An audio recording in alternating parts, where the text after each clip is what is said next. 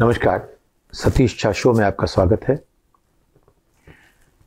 कल हमारे उड़ान मंत्री ने एक लंबी उड़ान ली। सिंधिया जी ने बंगलोर में इंडिया फाउंडेशन में कहा कि हमारे नरेंद्र भाई, प्रधानमंत्री, प्रधान सेवक, वो सब चीज़ की नई तरह से एक कल्पना कर रहे हैं। उस कल्पना में एक महान भारत की कल्पना है। उनका जो मॉडल है, वो अपने आप में बहुत अच्छा है और दुनिया भर में उसकी प्रशंसा हो रही है। और फिर उन्होंने कहा कि जो हमारी ग्लोबल स्टैंडिंग जो बढ़ा दी है मोदी जी ने, हर जगह, दुनिया भर में हमारी तारीफ़ होती है वाहवा होती है, वो हमारी बहुत बड़ी ताकत है। और वहाँ तक पहुँचने के लिए हमें खूब कुशलता चाहिए और एक काबिलियत चाहिए। हम काबिलियत बनाएँ यह आवश्यक है। उन्होंने कहा कि दो हज़ार सैंतालीस यानी कि सौ साल बाद, आज़ादी के सौ साल बाद दुनिया के जो लोग काम करने वाले होंगे, उनमें पच्चीस फ़ीसदी हर चौथा भारतीय होगा। और दुनिया की जो आमदनी होगी, उसमें हर सातवां रुपया और डॉलर भारतीय होगा। वो हमारा जो विकास होगा, वो संतुलित होगा, विकेंद्रित होगा।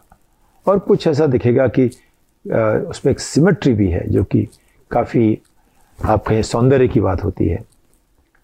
और उसके साथ साथ एक एक जो भौगोलिक जो एक एकात्मता होती है, वो भी होगी।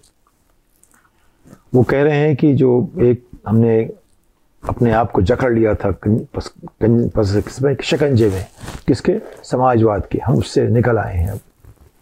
और जो हम दूर तक देखना नहीं चाहते थे, हमारी जो दूरदृष्टि मारी गई थी, वो अब धीरे धीरे खुल रही है।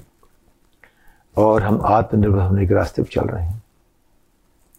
उन्होंने ये भी कहा कि पिछले आठ साल में पचपन करोड़ भारतीयों को 200 बिलियन डॉलर, सोच लीजिए अब आजकल पैसे की बात होती है, डॉलर में होती है, रुपए कम होते हैं इस्तेमाल। और मिलियन बिलियन तो खैर पुरानी बात है, लेकिन डॉलर में 200 बिलियन पंचानवे करोड़ लोगों को दिया गया है आठ साल में। यानी करीब मान लीजिए छः हज़ार रुपये आपने आठ साल में दिया है, वो भारत की बहुत बड़ी ताकत है। और अब वो कह रहे हैं कि सौ साल आज़ादी के बाद भारत की जो प्रति व्यक्ति आमदनी होगी वो चार लाख रुपए होगी। अब ये जान लीजिए कि अभी आज की तारीख में दिल्ली की प्रति व्यक्ति आमदनी आज के रुपए में चार लाख है। आज से पच्चीस साल बाद रुपया कैसा होगा? शायद चार लाख रुपए तब की आमदनी, शायद वो आज की एक लाख के बराबर होगी। खैर, ऐसा शायद ना हो, क्योंकि आज चार लाख दिल्ली में मिलते हैं और डेढ़ लाख प्रति व्यक्ति आमदनी जो है भारत की। तो अगर भारत की आमदनी स्थिर भी रह गई। डेढ़ लाख रुपए के हिसाब चलती रही। और तब तक जो है, सैतालीस तक डेढ़ डेढ़ का मतलब चार हो गया। तो अपने आप चार लाख हो जाएगी। खैर, हम इसका उपहास नहीं करना चाहते। हम चाहते हैं कि देखें, हमारे उड़ान मंत्री क्या उड़ाने ले रहे हैं। उनका कहना है कि हमारी अर्थव्यवस्था के, हमारे देश के आठ आधार स्तंभ हैं।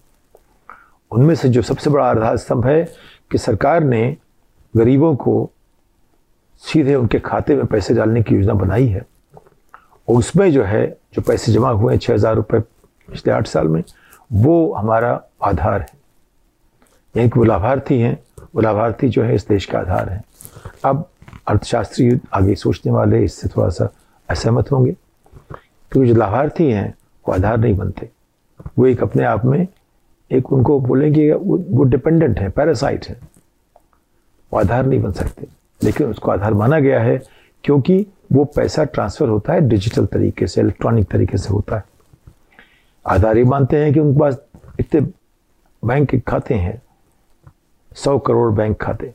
भाई, बैंक खाते में पैसे नहीं तो बैंक खाते क्या करोगे आप? जिसको आपने एक बार खाता खोल के दिया, उसको उसको भुगतना पड़ता है, उसको दंड लगता है। मैंने भी कोशिश की देखो कितना होता है, अगर ज़ीरो रुपये खाता खोलूँ, हमारे पास फाइन लगता चला गया, मैंने कही तो अच्छी बात है। खाता भी खोला, हमारा घाटा भी हो रहा है। तो ऐसे खाते से कुछ होना नहीं है। तो खाते के लिए पैसा चाहिए। जब लोगों की आमदनी डेढ़, सवा डेढ़ लाख रुपए साल की होगी उस पर क्या खाता खोलेंगे, क्या खाएँगे, क्या बचाएँगे? खैर, उनकी दूसरी बात है कि जो हमारा जो एक इंफ्रास्ट्रक्चर डेवलपमेंट जो हो रहा है, उस पर जो फोकस है लॉजिस्टिक्स पर है, गाँव को शहर से जोड़ने का सेकेंड ईयर शहर को फ़र्स्ट ईयर बनाने का, ये सब जो होगा हमारा दूसरा आधार स्तंभ होगा।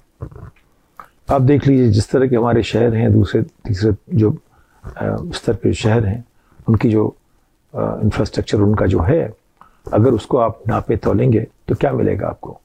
उस पर तो कुछ ऐसी उम्मीद दिखती नहीं है। वो तो चौथा टीयर जो है अमेरिका का, उसके बराबर भी नहीं आते, दूसरे टीयर वाले हमारे। पहले भी उसके बराबर नहीं आते। खैर, दूसरे, उसकी बात छोड़ दीजिए। सवाल उन्होंने गुणवत्ता की बात नहीं की क्वालिटी की बात नहीं की। तीसरा टेक्नोलॉजी टेक्नोलॉजी हमेशा एक आधार स्तंभ रहा है। लेकिन हमारे यहाँ टेक्नोलॉजी सात पीढ़ी पीछे चलती है। जब दुनिया कहती है कि हम आईफोन बनाने की सोच रहे हैं तो हम कहते हैं, हम तो बहुत आगे टेक्नोलॉजी में आईफोन इस्तेमाल कर सकते हैं। और सोचने से, बनाने से इस्तेमाल तक का रास्ता छः सात पीढ़ी का होता है। अगर हम सात पीढ़ी पीछे रहेंगे तो उसको हम आधार स्तंभ कैसे मान ले भाई?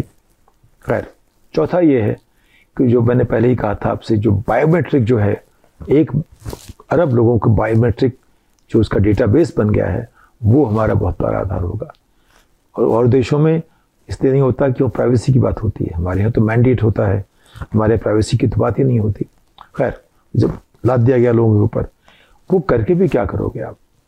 उससे कोई फ़ायदा किसी का नहीं होता। ना देश का फ़ायदा होगा, ना समाज का होगा, ना आगे की तरक्की उससे होगी। ये आपने मान लिया ऐसे फ़ायदा होता है, अच्छी बात है। लेकिन इससे जो फ़ायदा होगा, वो दुनिया बदलती रहेगी जो बायोमेट्रिक्स के डिजिटल पैमाने बदलते रहेंगे, इसका उल्लंघन करने वाले आपको ऐसे मिल जाएँगे, क्योंकि जिनको सीमाओं को तोड़ना है, उनके पास कोई सीमाएँ नहीं होती। वो सीमाएँ तोड़ते चले जाएँगे, आप उनके पीछे चलते रहोगे उसको आधार मानना अपने आप में ये अलग तरह की समझदारी होगी, लेकिन देश के हिसाब से तो नहीं लगती मुझे।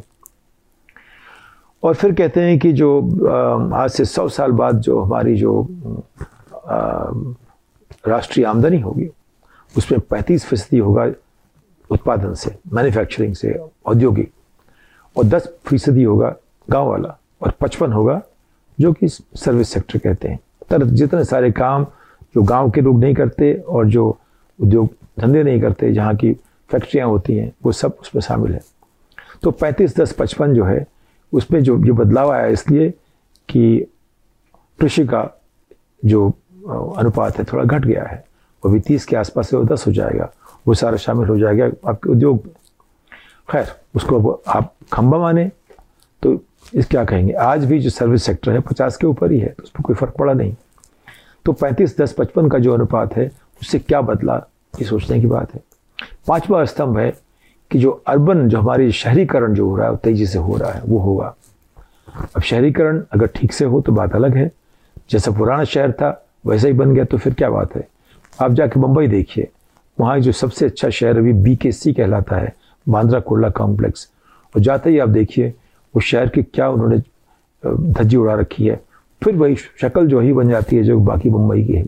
उसमें शहरीकरण क्या करेगा? खैर, अगर वही पसंद है तो वही पसंद है। लेकिन एक शहर जो नया शहर बनेगा, उसको स्मार्ट सिटी आप कहते हैं। स्मार्ट सिटी की परिकल्पना भी हम कभी नहीं कर नहीं पा रहे हैं। समझ ही नहीं पाते कि स्मार्ट सिटी होता क्या है। लेकिन जो बात वादे किए गए थे आज से आठ साल पहले, अब बताइए कौन सा शहर ऐसा है इसको आप स्मार्ट बोलोगे? उसमें स्मार्ट है क्या? ये सोचने की बात है। फिर कहते हैं कि डेमोग्राफिक जो हमारी है, यानी कि हमारे जो 140 करोड़ लोग, जो देशवासी हमारे हैं, ये अपने आप में हमारा छठा स्तंभ है। अरे भाई, अगर देशवासी हमारे अनपढ़ हैं, उनमें से आपके पास नब्बे फ़ीसदी शिक्षा नहीं है तो कहाँ से स्तंभ बनेंगे? उनकी क्षमता तो वही है जो अमेरिका वालों की है। और उनको आपने रोक रखा है पचहत्तर साल से कि ना बन पाए उस तरह की। अगर हमने सब भारतीयों को शिक्षा दी होती पिछले पचहत्तर साल में, जैसी कि बाकी देश देते हैं तो हमारे लोग उस तरह होते। उनकी जो प्रति व्यक्ति आमदनी होती, वो डेढ़ लाख की जगह अभी आज की तारीख में चालीस लाख होती। हमने ऐसा नहीं किया। तो उसको हम कैसे मान लें कि हमारा स्तंभ है? एक सौ चालीस करोड़ लोग स्तंभ नहीं है। वो तो अपने आप में हम सबके पास नए सवाल खड़े करते हैं। हमारी ज़िम्मेदारी बन जाते हैं कि हम उनको एक एक अच्छा समाज उनके सामने रखें, एक संभावना रखें कि वो भी अच्छे लोगों की तरह अपना जीवन यापन कर सकें, अपनी आकांक्षाएँ पूरी कर सकें, उनमें कौशल्य हो, उनमें समझने की ताकत हो, हिंसा से दूर रहें, सद्भाव से रहें, ये सब बातें कहाँ हैं? फिर सातवां स्तंभ उनका डिप्लोमेसी और डायस्पोरा है। ये समझिए कि भारत का डायस्पोरा करीब पाँच करोड़ लोगों का है। ये पाँच करोड़ लोग उतना ही कमाते हैं जितना भारत के एक सौ चालीस करोड़। ये तो डायस्पोरा की स्थिति है। बहुत तो कुछ करना चाहते हैं। लेकिन वो ऐसे माहौल में बड़े हुए हैं कि उनको वहीं काम करने की आदत है। उनको आप यहाँ लेके आएँगे तो बेचारे बौखला जाएँगे, फिर चले जाएँगे वापस, फिर आपकी बुराई करेंगे। तमाम लोग जो भारत आए लौट के, बहुत लोग एक साल, दो साल में बहुत दुखी होकर वापस गए। वो कभी लौट के आने वाले नहीं हैं। क्योंकि काम करने का अंदाज बदल जाता है। शिष्टाचार की भाषा अलग हो जाती है, सद्भाव की बात अलग हो जाती है। ठीक है, अमेरिका में कई बार कई जगहों पर गोलियाँ चल जाती हैं, इसलिए कि वहाँ बंदूक रखने का अधिकार दिया गया है और हर साल दो चार पाँच सौ लोग मारे जाते हैं। तैंतीस करोड़ में ये होता है, किसी का नंबर कहीं भी आ सकता है, ये मान लिया कि उस समाज की बहुत बड़ी बुराई है, उसके खिलाफ लड़ाई चल रही है। लेकिन उसके अलावा जो भारतीय वहाँ जाता है, वो यहाँ के मुकाबले हर तरह से वो चाहे दिल्ली में ही क्यों ना हो। अगर जब तक कि बहुत ही अमीर नहीं है, इससे ज़्यादा कहीं बहुत ज़्यादा खुश है, क्योंकि उससे अपना एक नागरिक होने का सम्मान मिलता है। उस समाज की अपनी सीमाएँ हैं, जहाँ भी जाएँगे सीमाएँ होंगी। लेकिन यहाँ के मुकाबले वहाँ की सीमाएँ अभी भी बुलावा देती हैं। और फिर आठवां है कि हमारी जो अंतर्राष्ट्रीय स्थिति जो है, बाज़ार में और सामरिक क्षेत्र में ऐसी हो गई है कि लोग हमारी वाह करें, तारीफ़ करें भारत का नाम लें, गर्व से नाम लें। अब अगर आप न्यूयॉर्क टाइम्स के एडिटोरियल देखें इकानमिस्ट को देखें वॉल स्ट्रीट जर्नल को देखें तो आपको काफ़ी मिक्सड सी आपको भावना देखने को मिलेगी। कोई नहीं कहता कि आज की तारीख भारत की जो प्रशंसा होती है, जो चर्चा होती है, प्रशंसा नहीं तो चर्चा होती है। इसलिए कि यहाँ मुसलमानों के ऊपर अत्याचार हो रहा है। इसलिए कि भारत जो है सहिष्णु नहीं है। इसलिए कि भारत एक ज़माने में वहाँ की तरक्की कैसी हो रही थी, अब कैसा है? अब सिर्फ़ बड़बोला हो गया है। भारत दावे बहुत करता है और दिखाने के लिए पास बहुत कुछ नहीं है। जो भी करता है, आज कहता कुछ है, फिर उससे मुकर जाता है। ये भारत की जो है, छवि बन गई है। आप आज कहते हैं, हम दुनिया की खलान बनेंगे। कल कहते हैं एक्सपोर्ट मत करो। आज कहते हैं, आप दुनिया की सबसे बड़ी फार्मेसी हैं। आपका नंबर नंबर दस पे नहीं आता। आप कहते हैं, हम विश्वगुरु हैं। आपके अपने अध्यापकों की जगह चालीस लाख खाली पड़ी है, पचास लाख खाली पड़ी हुई है। क्वालिटी कोई जगह ही नहीं है। आपका कोई अध्यापक विदेश पढ़ाने लायक नहीं है। आप जो भी कहते हैं, उसमें एस्पिरेशंस होती हैं, आकांक्षाएँ होती हैं, लेकिन वो वास्तविकता से उतनी ही दूर हैं जितनी की सूरज से चाँद है। तो फिर आखिर ऐसा क्यों कहा जा रहा है? इसलिए कि अगर आप मंत्री हैं तो ये आपका महान कर्तव्य है कि प्रधानमंत्री के नाम पर जितना अच्छा कुछ बोल सके बोलें। अगर आप मंत्री हैं, इस सरकार का हिस्सा हैं तो बताएँ लोग में आशा जगाएँ, वो चाहे सही हो, गलत हो, आशा जगाना आपका काम है। अगर आप मंत्री हैं तो ज़रूरी है कि भाषण अच्छा दें। और मैं मानता हूँ कि माधवराव हमारे उनसे अच्छा परिचय था तो किसी सिर्फ़ कहना नहीं चाहता, लेकिन उनमें शालीनता थी। अभी भी याद आता है उनके साथ जो बैठकें होती थी, उसमें लगता था हम लोग आपस में दोस्तों की तरह बैठ रहे हैं। ऐसा लगता था माधवराव सिंधिया के साथ बैठ के उनके रेल मंत्री के दौरान।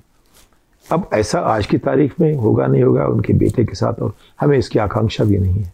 लेकिन उनमें जो मशालीनता का वर्णन इसलिए कर रहा हूँ कि जो लोग समझदार होते हैं, उनमें शालीनता ज़्यादा होती है और उनमें आत्मविश्वास होता है और वो लोग लोगों को नीचे दिखा के नहीं बोलते। आज के मंत्री हमारे सबको ऐसे देखते हैं कि उनके पास सारा ज्ञान है और बाकी के उस वक्त कोई ज्ञान ही नहीं। है हम चाहते हैं कि देश की तरक्की हो। हम सभी चाहते हैं अपना देश आगे बढ़े।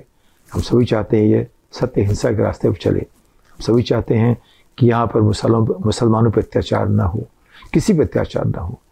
जहाँ भी बात हो, बातचीत करें, बैठें। गड़े मुर्दे ना उखाड़ें।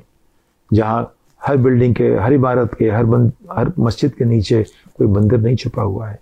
अगर छुपा भी है तो गड़े मुर्दे गड़े रहने दें। आगे देखिए, भविष्य को देखिए, आगे की तरफ़ देखिए। देश की तरक्की तभी होगी जब आगे देखेंगे। पीछे देख के चलेंगे तो कभी फ़ायदा नहीं होगा। नुकसान होगा, सिर्फ़ हमारे नहीं, सबका नुकसान होगा। और हमारे साथ दुनिया का भी नुकसान होगा। एक भविष्य की पीढ़ी का नुकसान होगा। अगर हम उन्नीस सौ सैंतालीस में कुछ जो हमने संविधान के वादे किए थे उनके चलते तो हम कहीं और होते। अगर हमने सबको शिक्षा की बात तब से शुरू की होती, ऐसी जिसमें क्वालिटी हो, गुणवत्ता वाली शिक्षा, जो दुनिया से कदम से कदम मिला चले, वो नहीं जो सबसे बीस पीढ़ी पीछे चल रही हो, वो नहीं जहाँ दो और दो सिर्फ़ दो और तीन, पाँच ही और छः और होकर रह जाते हैं, आगे नहीं बढ़ पाते। तो हमें फिर से सोचना होगा, उसके लिए जो आज की तारीख में सब कुछ प्रधान सेवक के नाम पे होता है। अच्छी बात है, लेकिन उससे हमें क्या फ़ायदा होगा, सोचना पड़ेगा।